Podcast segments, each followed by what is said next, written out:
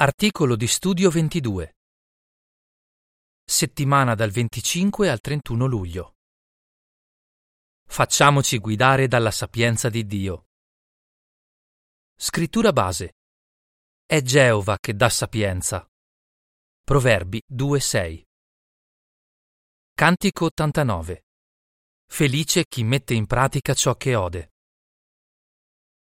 In questo articolo Salomone e Gesù ricevettero da Geova grande sapienza. In questo articolo vedremo in che modo i consigli ispirati che diedero possono aiutarci ad avere un concetto equilibrato del denaro, del lavoro e di noi stessi. Vedremo anche come alcuni nostri fratelli hanno trovato utile mettere in pratica i saggi consigli della Bibbia in questi campi. Paragrafo uno. Domanda: perché tutti abbiamo bisogno della sapienza di Dio? Quando dobbiamo prendere una decisione importante, sapendo di aver bisogno di sapienza, preghiamo per riceverla. Il re Salomone scrisse: «La sapienza è la cosa più importante». Proverbi quattro sette dice: «Acquista sapienza, perché la sapienza è la cosa più importante, e tra le cose che acquisti, acquista intendimento». Naturalmente Salomone non si stava riferendo alla sapienza umana, ma alla sapienza che viene da Geova. E la sapienza di Dio può aiutarci davvero ad affrontare i problemi che abbiamo oggi. In questo articolo vedremo come. Paragrafo due. Domanda: cosa possiamo fare per diventare davvero saggi? Per diventare davvero saggi possiamo, tra le altre cose, studiare e mettere in pratica gli insegnamenti di due uomini molto conosciuti per la loro sapienza. Uno di loro è Salomone. La Bibbia dice che Dio diede a Salomone sapienza e discernimento in grandissima misura. Primo Re quattro ventinove. L'altro è Gesù, che fu più saggio di qualunque altro essere umano. Riguardo a Gesù era stato profetizzato: «Su di lui si poserà lo spirito di Geova, lo spirito di sapienza e di intendimento». Isaia undici due. Paragrafo tre. Domanda: cosa vedremo in questo articolo? Grazie alla sapienza che ricevettero da Dio, sia Salomone che Gesù diedero consigli utili su questioni che interessano tutti noi. In questo articolo vedremo infatti come alcuni dei consigli che diedero possono aiutarci ad avere un concetto equilibrato uno del denaro, due del lavoro e tre di noi stessi. Un concetto equilibrato del denaro. Paragrafo quattro. Domanda: che differenza c'era tra la situazione economica di Salomone e quella di Gesù? Salomone era straordinariamente ricco e viveva nel lusso. Gesù invece non aveva molto dal punto di vista materiale e non aveva una casa sua. Comunque, sia Salomone che Gesù avevano un concetto equilibrato delle cose materiali perché la loro sapienza veniva da Geova. Paragrafo cinque. Domanda: quale concetto equilibrato aveva Salomone del denaro? Salomone riconobbe che il denaro è una protezione. Ecclesiaste sette dodici. Con i soldi, infatti, si possono comprare cose necessarie e magari ci si può togliere qualche sfizio. Comunque, anche se era molto ricco, Salomone capì che c'erano cose ben più importanti del denaro. Ad esempio scrisse: «Un buon nome è da preferire a grandi ricchezze». Proverbi ventidue uno. Disse pure che chi ama il denaro raramente è soddisfatto di quello che ha. Inoltre avvertì che è pericoloso puntare tutto sul denaro, perché lo si può perdere in fretta. Paragrafo sei. Domanda: quale concetto equilibrato aveva Gesù delle cose materiali? Anche Gesù aveva un concetto equilibrato delle cose materiali. Apprezzava cose come mangiare e bere.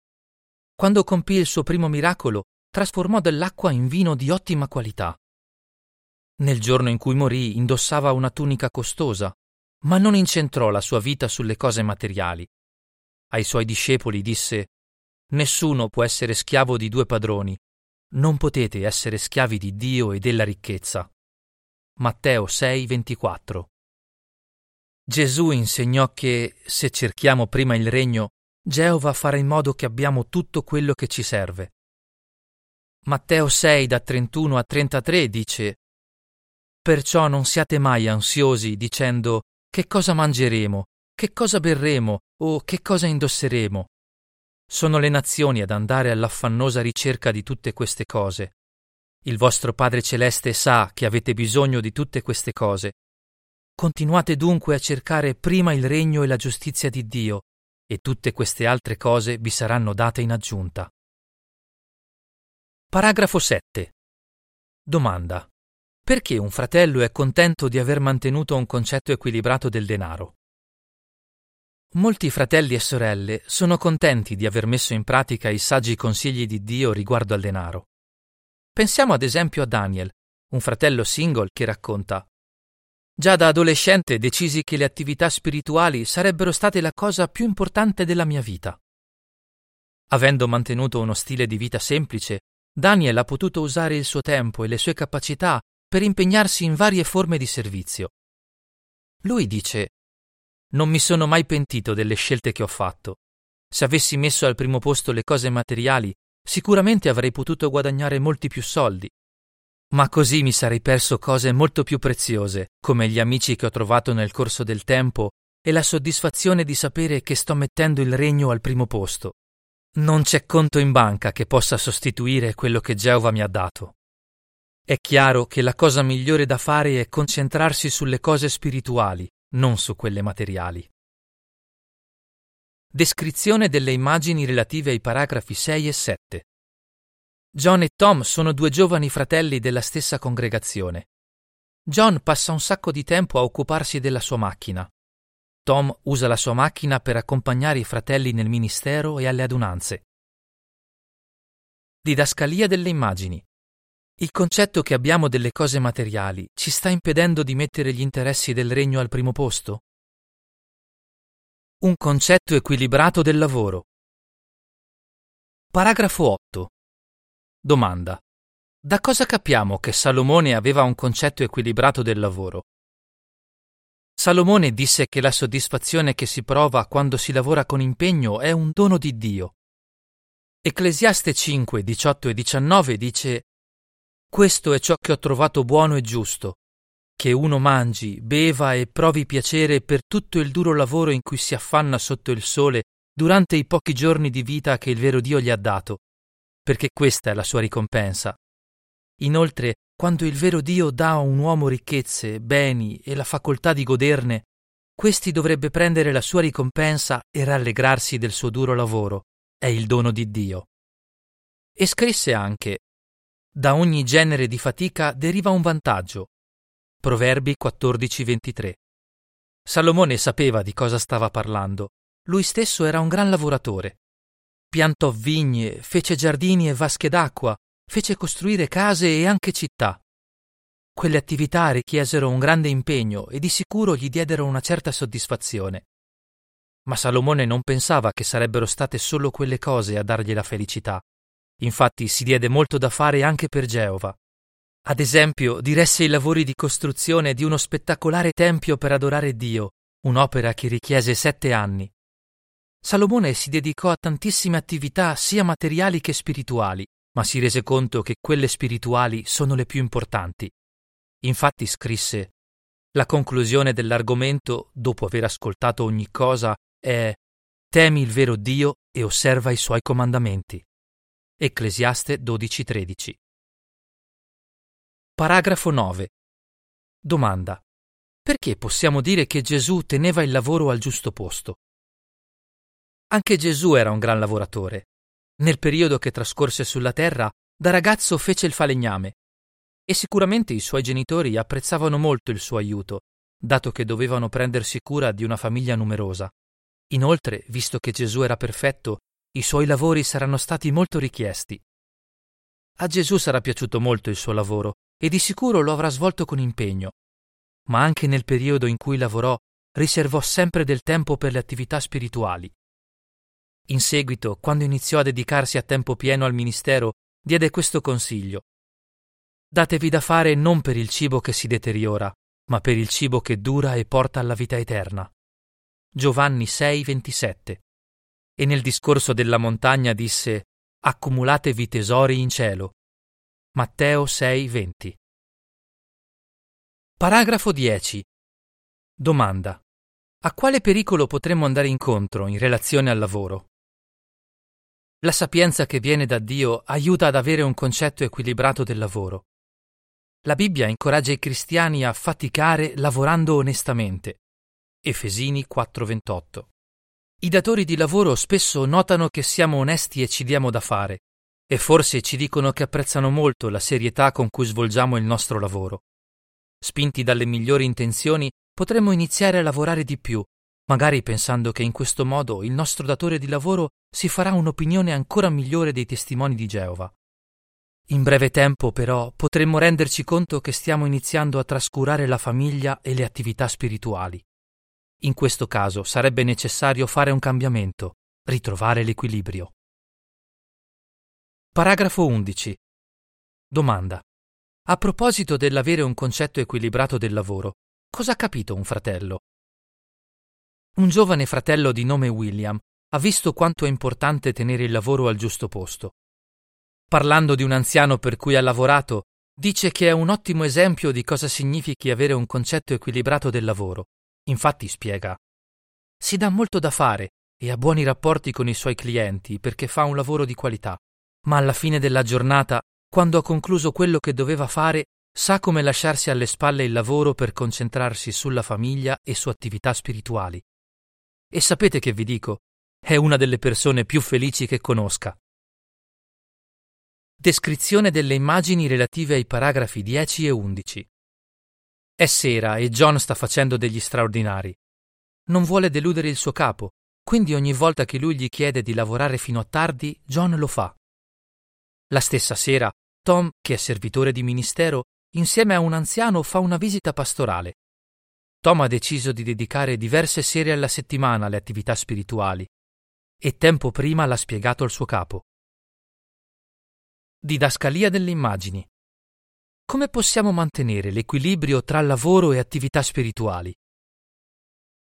Un concetto equilibrato di noi stessi. Paragrafo dodici. Domanda: inizialmente come dimostrò Salomone di avere un concetto equilibrato di se stesso, ma poi cosa successe? Finché fu un fedele servitore di Geova, Salomone ebbe un concetto equilibrato di se stesso. Da giovane infatti riconosceva con modestia i suoi limiti e cercava la guida di Geova. Agli inizi del suo regno era anche ben consapevole di quanto è pericoloso diventare orgogliosi. Scrisse infatti: l'orgoglio viene prima del crollo e lo spirito superbo prima della caduta. Proverbi sedici diciotto. Purtroppo però, in seguito Salomone smise di tenere conto del suo stesso avvertimento. Con orgoglio iniziò a disubbidire ai comandi di Dio. La legge, ad esempio, diceva che il re di Israele non doveva prendersi molte mogli, così che il suo cuore non si sviasse. Deuteronomio diciassette diciassette. Salomone ignorò completamente quella legge e prese settecento mogli e trecento concubine, molte delle quali erano pagane. Magari avrà pensato di avere tutto sotto controllo. Ad ogni modo, col tempo si ritrovò a subire le conseguenze dell'essersi allontanato da Geova. Paragrafo tredici. Domanda: che esempio ci ha dato Gesù riguardo all'avere un concetto di se stessi che riveli umiltà? Gesù ebbe sempre un concetto equilibrato di se stesso, che rivelava umiltà. Prima di venire sulla terra, fece cose straordinarie mentre collaborava con Geova. Infatti, tramite lui furono create tutte le altre cose nei cieli e sulla terra. Colossesi uno sedici.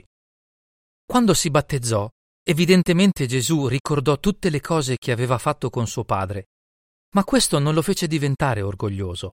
Anzi, non si mise mai al di sopra degli altri. Disse ai suoi discepoli che era venuto sulla terra non per essere servito, ma per servire e per dare la sua vita come riscatto in cambio di molti. Matteo venti ventotto. Inoltre riconobbe con modestia che non poteva fare niente di sua iniziativa. Che straordinaria umiltà! Gesù ha dato davvero un eccellente esempio a tutti noi. Paragrafo quattordici. Domanda: Cosa ci ha insegnato Gesù riguardo all'avere una giusta opinione di noi stessi? Gesù insegnò ai suoi discepoli ad avere una giusta opinione di se stessi. Una volta li rassicurò dicendo: «I capelli della vostra testa sono tutti contati». Matteo dieci trenta. Questo pensiero è molto rassicurante anche per noi, soprattutto se abbiamo la tendenza a vederci in modo negativo, perché ci ricorda che il nostro Padre Celeste si interessa profondamente di noi e che siamo preziosi per Lui. Pensare di non essere degni di servire Geova né di ricevere la vita eterna nel nuovo mondo sarebbe come dire che Geova si sbaglia, una cosa che di certo non vorremmo mai fare. Paragrafo quindici. Domanda A. A proposito dell'avere un concetto equilibrato di noi stessi, cosa diceva la Torre di Guardia? Domanda B. Come si vede nelle immagini a pagina ventiquattro, se siamo troppo concentrati su noi stessi, cosa rischiamo di perderci? A proposito dell'avere un'opinione equilibrata di noi stessi, circa quindici anni fa la Torre di Guardia diceva: «Certo non vogliamo avere un'opinione così alta di noi stessi da diventare presuntuosi, né andare all'altro estremo e considerarci delle nullità. Dovremmo invece sforzarci di avere un concetto equilibrato di noi stessi, che tenga conto non solo dei nostri limiti, ma anche dei nostri lati buoni». Una cristiana ha posto la cosa in questi termini: non sono né un mostro di cattiveria né la bontà in persona, ossia dei lati buoni che dei lati cattivi, come tutti. È evidente che avere un'opinione equilibrata di noi stessi ci fa bene. Descrizione delle immagini relative al paragrafo quindici. John è concentrato su se stesso. Tom, che mette le cose spirituali prima dei suoi interessi, fa nuove amicizie mentre partecipa ai lavori di ristrutturazione di una sala delle assemblee. Didascalia delle immagini. Se non abbiamo un concetto equilibrato di noi stessi, cosa rischiamo di perderci? Paragrafo sedici. Domanda: perché Geova vuole che ci lasciamo guidare dalla sua sapienza? Attraverso la sua parola, Geova ci guida con sapienza. Lui ci ama e vuole che siamo felici. La decisione più saggia che possiamo prendere, quella che ci renderà veramente felici, è mettere Geova al primo posto nella vita. In questo modo eviteremo molti dei problemi che hanno quelli che si concentrano troppo sui soldi, sul lavoro o su se stessi. Siamo quindi decisi a continuare a farci guidare dalla sapienza di Geova e a rallegrare così il suo cuore. Cosa possiamo imparare dai consigli ispirati che diedero Salomone e Gesù riguardo al concetto da avere del denaro, del lavoro, di se stessi? Cantico novantaquattro. Grati per la parola di Dio. Fine dell'articolo.